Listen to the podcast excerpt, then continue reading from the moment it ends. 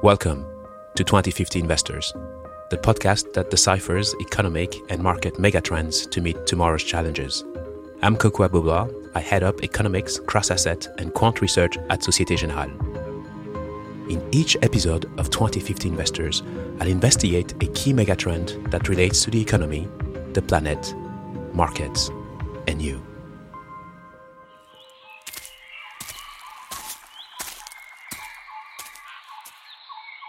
Help, is anyone here? I'm running out of battery and I'm in urgent need of electricity. I will take anything coal, gas, solar, wind, nuclear, anything. Please. Hey Siri, sorry, I've been enjoying this hiking trail in the forest a bit too much and forgot to plug you into the portable battery pack, full of green electricity, of course. Okay, let me quickly put you on power saving mode too. Here you go. Thank you for not starving me out. This was borderline mobile phone abuse. I was about to pass out. I apologize, Siri. It was unintentional. Apology accepted. This is clearly not my natural habitat. No Wi Fi connection, no running electricity, and no tech diversity. What the hell is this place? Well, Siri, this is a buzzing, living, biodiverse forest. This is what biodiversity looks like, sounds like, and smells like. Now, let's take a deep breath of fresh air. Ahem. Easy for you to say. I cannot smell. But hold on a second. You are not going to make me sing. I want to be like you, from the Jungle Book, are you? Because I don't want to be human too. Woo hoo hoo. Shubbity da hum. no, I like you the way you are. And besides, strength lies in differences, not in similarities, to quote author Stephen Covey. So, we are investigating one important form of diversity biodiversity, also known as biological diversity. It is defined as the variety of all living things and their interactions. There are three levels of biodiversity species, genetic, and ecosystem diversity. In this forest, for example, it includes not just trees, but a multitude of plants, fungi, animals living above and below ground. You need to add all the microorganisms and their associated genetic diversity. And more importantly, the critical circular network and interdependence that connect all of them. The biodiversity in these forests and land were deeply disrupted by human activity. This started with carbon intensive agriculture, mining, oil extraction, and the building of large cities over the past 2,000 years. Today, they are very energy intensive places, crowded, engulfed in constant noise, air, and light pollution. Traffic all around cars, trains, airplanes. New construction work to accommodate a growing population that needs to be fed with large amounts of imported carbon intensive food. You then have a huge amount of waste, plastic pollution, and finally, billions of tons of greenhouse gas emissions. We covered a number of these themes in the Carbon Free Calories and Smart Cities episode. Hum. I feel you are being overly critical about my natural habitat and digital ecosystems, which is, may I remind you, yours too. Sorry, I don't mean to be harsh, but I have good reasons. Have you not read the latest IPCC report? The sixth assessment report on climate change says that unless we take more drastic actions in decarbonizing the global economy, we are heading towards not 2.3 degree, but 3.2 degree global warming by the end of the century. Very alarming indeed, especially for the proverbial and dare I say, masochist frog in boiling water. Yes, our time is running out. I have also been receiving several emails, research articles on biodiversity from colleagues, friends, and clients who are passionate about this topic. It is worth investigating. So, let's ask some key questions. Why is preserving biodiversity so crucial and probably as important as reducing carbon emissions? If not done correctly, could the urgent need to transition from burning fossil fuels to the use of renewable energy potentially threaten biodiversity? Later on, our guest, Matthieu Maurin, co founder and CEO of Iceberg Data Lab, explains how we can measure, track, and monitor biodiversity footprint across supply chains and corporate business activities. He also shares with us the innovative solutions not only protecting but also restoring biodiversity. Let's start our investigation. First, trivia time. Earth was formed over 4.5 billion years ago, with life starting about 3.8 billion years ago. According to nationalgeographic.org, there have been five mass extinction events. Already? Yes, the world's leading conservation organization, WWF, describes an extinction as a short period of geological time in which a high percentage of biodiversity or a distinct species dies out. It's important to note that in geological time, a short period can span thousands or even millions of years. The first extinction occurred about 440 million years ago and killed 71% of all living life. It ended the Ordovician period, known for a dramatic increase in marine life and the appearance of early terrestrial plants. The leading theory points to silicate weathering. Silicate is any of the many materials consisting of silica combined with metal oxides. They form a major part of the rocks of the Earth's crust. Silicate minerals absorb a certain amount of carbon dioxide. The Earth grew colder and ice sheets spread over the land. The second extinction eliminated 70% of all marine species about 370 million years ago.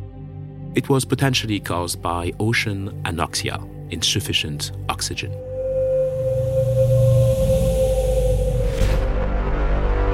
The third one, the greatest extinction of all, was called the Great Dying. It occurred 252 million years ago and may have lasted as long as 15 million years.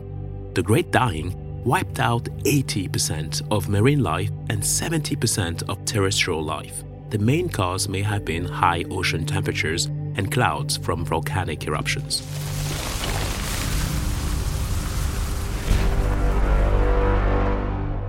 The fourth extinction was about 200 million years ago caused by massive greenhouse gas emissions released from large scale volcanic activity, leading to a rise in global temperature.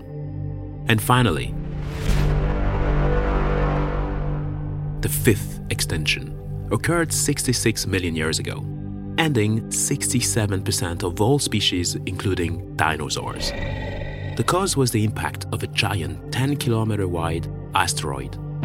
The airborne dust from the impact blocked sunlight and triggered a drop in temperature and a collapse in the ecosystems.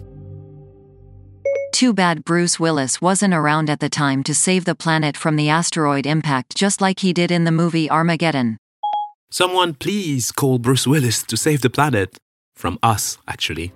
There's a sixth extinction on the way, caused by human activity. Species are going extinct between 100 to 1,000 times faster than they did in the millions of years before humans began to dominate the planet.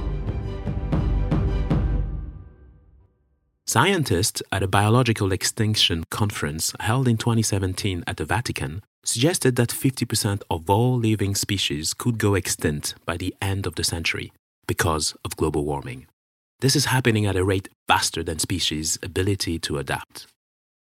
This is even more alarming when you consider according to the National Geographic Society.org, that there are around 8.7 million species of plant and animals in existence, and only 1.2 million have been identified. It is important to keep in mind that humans are, like many animals, highly dependent on their environment the Intergovernmental Science Policy Platform on Biodiversity and Ecosystem Services highlighted in an assessment that about 50,000 wild species are used by billions through different practices, including more than 10,000 wild species harvested directly for human food. But why is biodiversity as important as carbon emissions? Very good question. The biosphere is basically a massive carbon sink. Living organisms are made of essentially four key molecules carbon, hydrogen, oxygen, and nitrogen.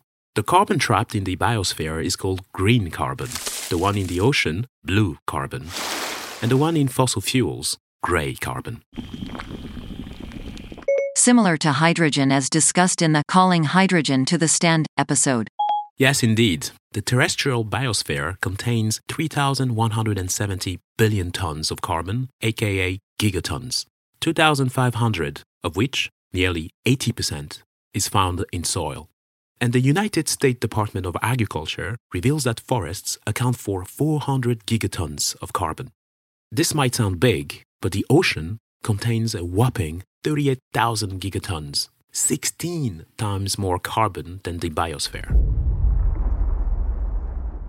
Wow. By the way, EnergyEducation.ca says that 1 ton of carbon if burned generates 3.6 tons of CO2. Good point. We should adjust this when comparing the 2,500 gigatons of CO2 equivalent in greenhouse gases accumulated in the atmosphere so far since the pre industrial era of 1850 to 1900. At 3,000 gigatons of CO2 equivalent, we will bridge the 1.5 degree global warming milestone. At the current rate, it will be in less than a decade. Now, you may be wondering how all this carbon ended up in the biomass. Well, it is simply because all terrestrial biodiversity came to life thanks to a very important chemical reaction photosynthesis.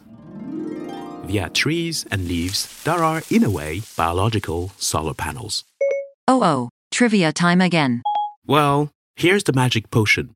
Trees basically take six molecules of CO2 from the air, six molecules of water, H2O from the soil. With sunlight, they produce glucose, C6H12O6, releasing six molecules of oxygen, O2. And voila, biological carbon capture and storage while producing key nutrients for plants and animals. Biodiversity and the biosphere can solve climate change then. It is clearly part of the solution. Not preserving it, however, could lead to additional billions of tons of CO2 into the atmosphere, and this will be game over. Let's remember that forests globally suck up 2.4 gigatons of carbon each year, according to science.org. That's roughly 16% of annual GHG emissions, which have now reached 54 gigatons of CO2 equivalent. Finally, don't forget to multiply tons of carbon by 3.6 to get tons of CO2. Not enough to get us to net zero alone, but a massive contributor indeed. Last year, at the UN Biodiversity Conference, COP15, governments from around the world decided to adopt the Kunming Montreal Global Biodiversity Framework.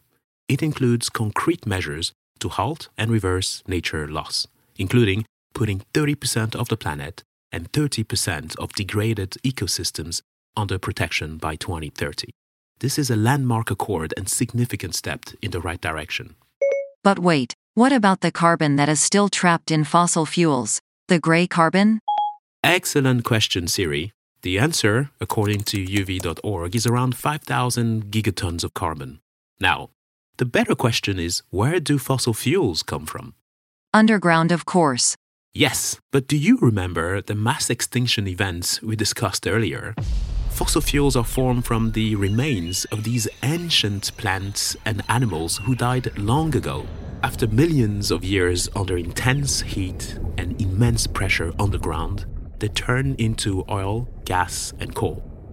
They are stocks of ancient renewable sun energy, or put differently, they are the remains of ancient biodiversity. This is as shocking as the scene in Star Wars Episode 5 The Empire Strikes Back, where Darth Vader says to Luke Skywalker, I am your father. Well, technically speaking, fossil fuels are the remains of the ancestors of today's biodiversity. They are the forefathers. Now, let's look further into the interaction between climate change and energy transition. I've listened to a fascinating TED talk called The Blind Spot of the Green Energy Transition. The speaker, environmental expert Olivia Lazard, states that decarbonizing our economy means decoupling economic growth from greenhouse gas emissions, i.e., green growth. But to get there, we are recoupling economic growth with intensive mineral extractions. And to harness renewable energy via solar panels, wind farm, plus battery storage for EVs, we need to mine huge quantities of non renewable materials, as discussed in our Mobility with Impact episode. However, because of the low density of minerals in rocks, we need to dig and dig and dig even more into large quantities of earth deep into the environment for key minerals such as lithium, copper, cobalt, and so on. But where is the supply? Lithium is found in Chile and Australia, cobalt in the Democratic Republic of Congo, nickel in Indonesia and the Philippines. China is dominating all the processing and has abundant reserves of rare earths.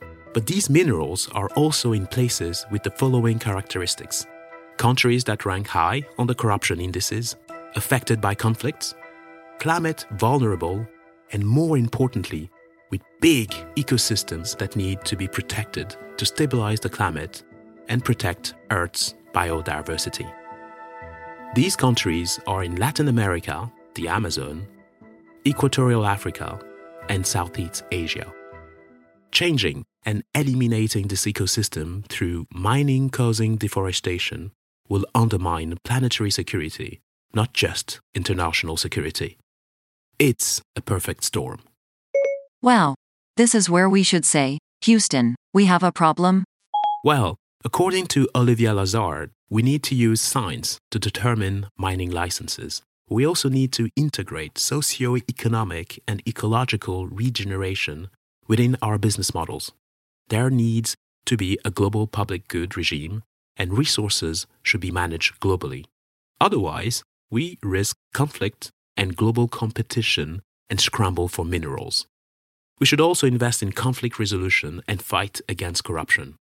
Finally, we need to reduce our need for energy and invest in the circular economy. Invest in the ecological assessment of global supply chains with data on carbon and biodiversity. In a nutshell, Olivia defines this as ecological diplomacy.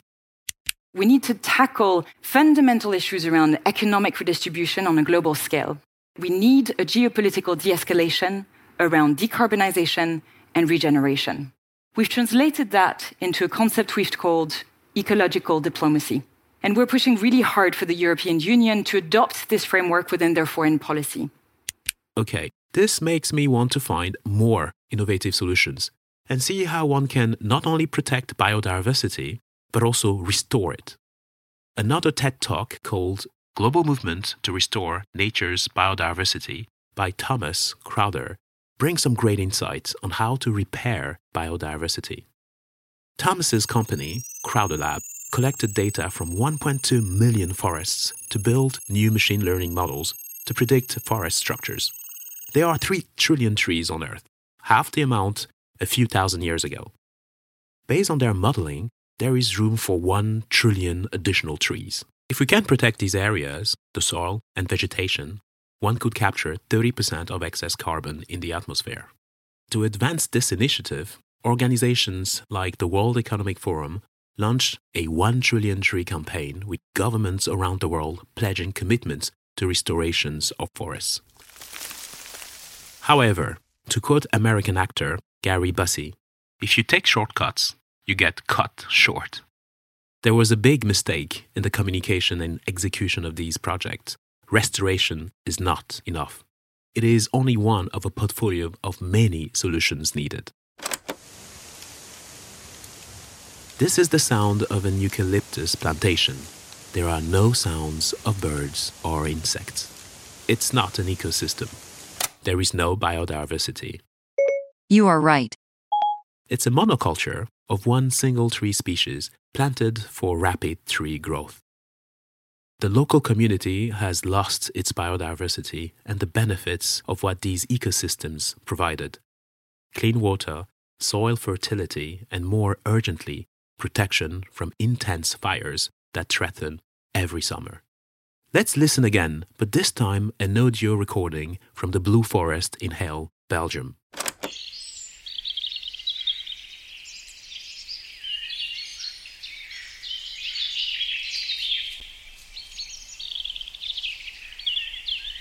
Here you can hear the beautiful sound of birds chirping, and if you listen more closely, the leaves dancing in the wind.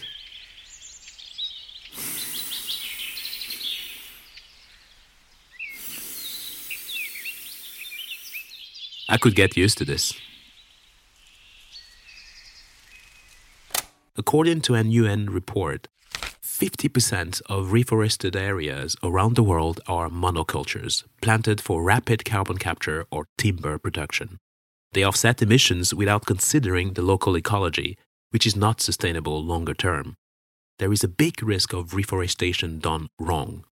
Every good idea only works if done right. In response, Thomas created Restor, R E S T O R, an open data platform through a collaboration with Google and the scientific community. Restor provides the restoration movement with free ecological insights and lessons learned from trial and error and information on biodiverse project financing. Restor not only provides information about trees, but also land and soil protection while protecting the interdependence networks of species.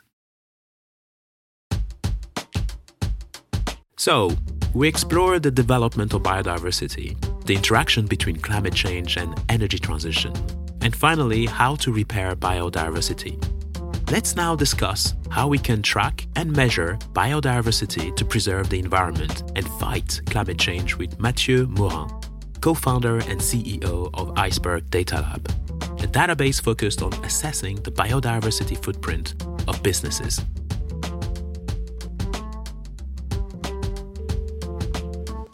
Hello, Matthew. Hi, Kokou. Thanks so much for joining us. Thank you for your invitation. So let's uh, kick off then. First question Can you tell us about your company's mission statement and also how you came up with the name? Aren't icebergs going extinct with global warming? Iceberg Data Lab, actually, well, we found the name uh, first to put an emphasis on what our focus are, which is environmental impacts. So, hence the iceberg, which is a symbol both on the climate impact, obviously, as you mentioned, and of a preserved landscape and nature to be preserved. Data that's to stress the fact that we are a data provider and, and, we are not involved in, in advisory or that kind of business. And labs, that's well, because we are innovative. At the end of the day, it stands also for ideal, which was nice in terms of acronym. Doing some investigation on biodiversity is quite shocking to see almost the species genocide that has occurred over the past centuries on wildlife and marine biodiversity. And therefore, what is your approach to measuring biodiversity footprint? And clearly, uh, with every measurement, there are benefits and also drawbacks. Yes, thank you for that question. it, it is a, a footprint which is to biodiversity what carbon footprint is to climate. Meaning, we translate what the company, which are the constituents of financial portfolios, do in terms of consumption of resources.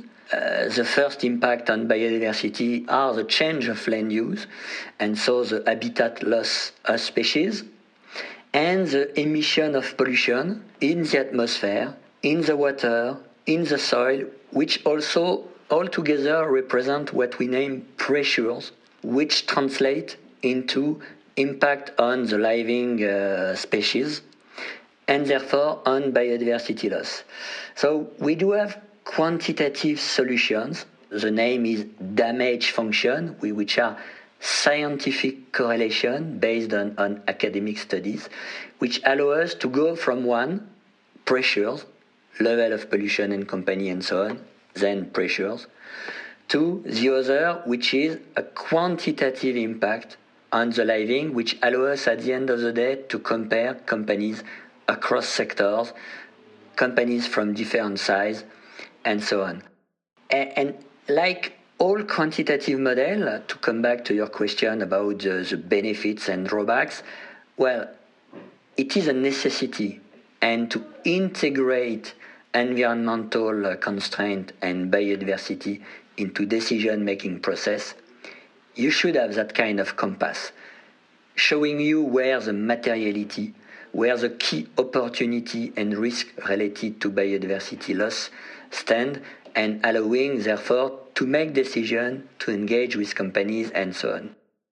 But like all quantitative model, it has its limits, and so we should still be in a comparative uh, mood with academics, with corporates, and so on, to continue to improve the input of the models, uh, information available, and therefore improve afterwards models and, and, to push them where, as of today, we don't have quantitative solutions available.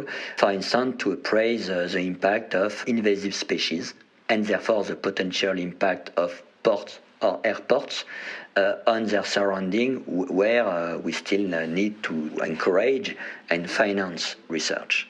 Which leads me to the next question how can the world of finance contribute positively to biodiversity? Because there's a similarity to the greenhouse gas emissions and net zero by 2050. But in the case of biodiversity, we can also have a net positive impact where we can increase uh, the, the biodiversity footprint of different ecosystems. Have you seen interesting ways of the world of finance using your data sets or using better metrics to, to have a, a positive impact on biodiversity? Yes, absolutely. Um, and, and we went through several examples which are uh, illustration of that when we discussed about mining, you, you, you rightly mentioned the, the fact that uh, many investors are, are, closely looking at, at that kind of fund, uh, land rehabilitation fund, uh, and so on, which is a capital intensive uh, business requiring a long term uh, view on return and risk appetite, for instance. So that's one new asset class in itself, basically, so invest into uh, into what is named natural investment into what is named natural capital and debt uh, financing uh, as well. And we, we, we are providing our data set uh, for uh, index, for instance, indexed uh, manufactured by, by Euronext or, or Solactive, which are used in, in very different strategies uh, which replicate what we have seen in the past. Uh, some of them as negative screening to filter uh, in an investment universe, for instance, producer of, of non-selective pesticides, pesticides which have the strongest undifferentiated impact on uh, species, which will progressively eliminated uh, by regulation. That will be the, the, the call of, of biodiversity, basically, and unselective uh, pesticides. And the other, the other way around, to identify a positive screening and a positive best in class selection, basically, to identify the new business models, such as uh, the few that uh, we, we listed uh, earlier, which will continue to provide a service which is essential to humanity, feeding, transportation services, energy, and so on and so on, but by reducing the level of pressure entailed, so reducing the consumption of resources or reducing, uh, reducing the level of, uh, of pollution. All that will feed decision-making process on the financing side or on the investment side to select or to exclude and more broadly to engage and identify positive action which will need capital. Brilliant. Definitely do agree. When there's will, there is a way. So um, we'll have to uh, act more uh, strongly with more conviction, and hopefully we'll get there. So this has been uh, fascinating. Thanks so much for your insights, and looking forward to discuss and share views on, on biodiversity uh, at a later stage. Thank you, Kokou.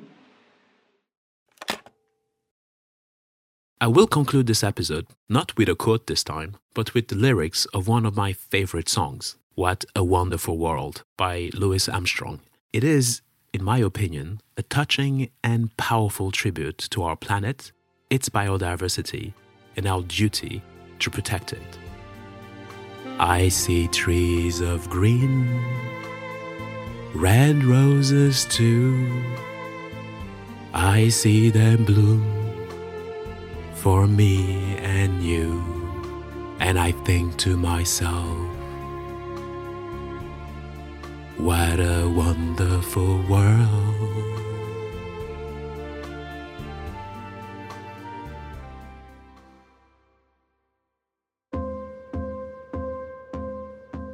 Thank you for listening to this episode of 2050 Investors, and thanks to Matthieu Maurin for his valuable insights.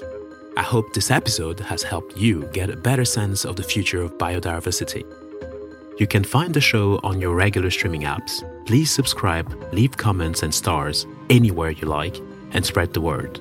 See you at the next episode.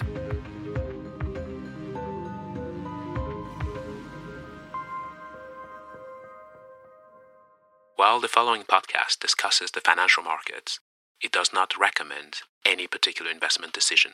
If you're unsure of the merits of any investment decision, please seek professional advice.